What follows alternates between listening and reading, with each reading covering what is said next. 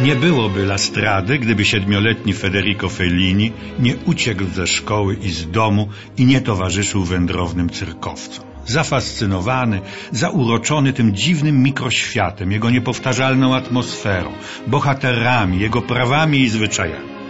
Po kilku dniach cyrkowcy, jako ludzie odpowiedzialni, odesłali małego Federika do domu. Ta fascynacja, to zauroczenie cyrkiem pozostawiło jednak trwały ślad. Stało się pasją i inspiracją w pracy twórczej Felliniego. La Strada miała swą premierę w 1954 roku, jest na pozór prostą opowieścią o cyrkowcach. Zampano, gra go Anthony Quinn, to brutal, osiłek, człowiek niezważający na innych. No, Gelsominem kupił za talerz spaghetti. Podporządkowuje ją sobie, wykorzystuje, co więcej, okrutnie się nad nią znęca. Ale, jak pisano, panuje nad jej ciałem, ale nigdy nad duszą. Gelsomina, czyli Giulietta Mazzi, w życiu prywatnym pierwsza i jedyna żona Feliniego.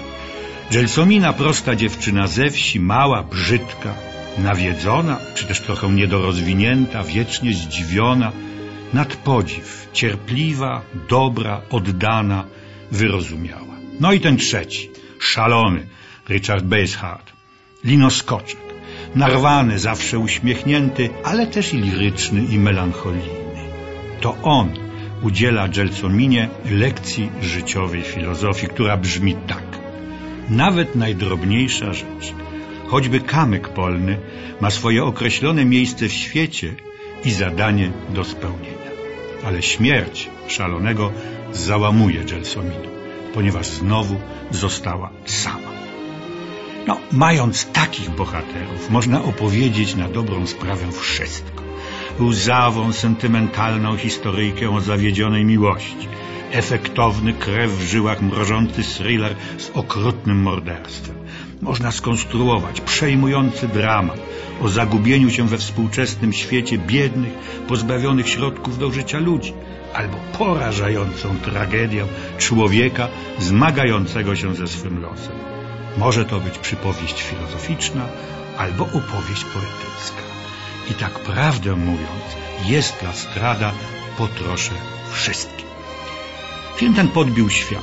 Nagrody na rozlicznych festiwalach, z festiwalem Wenecji na czele, Oscar dla najlepszego filmu zagranicznego, entuzjastyczne przyjęcie od Nowego Jorku po Tokio. A w samym Nowym Jorku La Strada wyświetlana była nieprzerwanie przez trzy lata.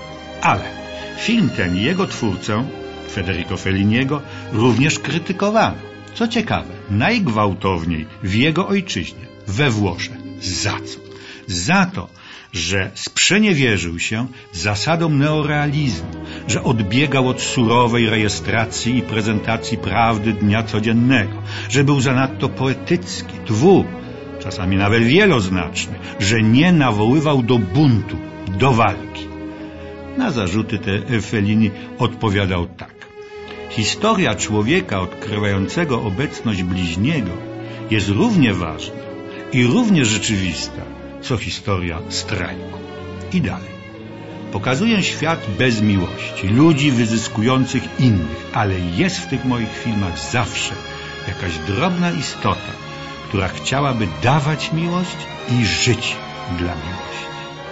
I o tym jest Lastrada, o tym zwykłym, powszechnym, no w końcu najważniejszym uczuciu, jakim jest miłość, z którą jednak nie zawsze umiemy sobie poradzić.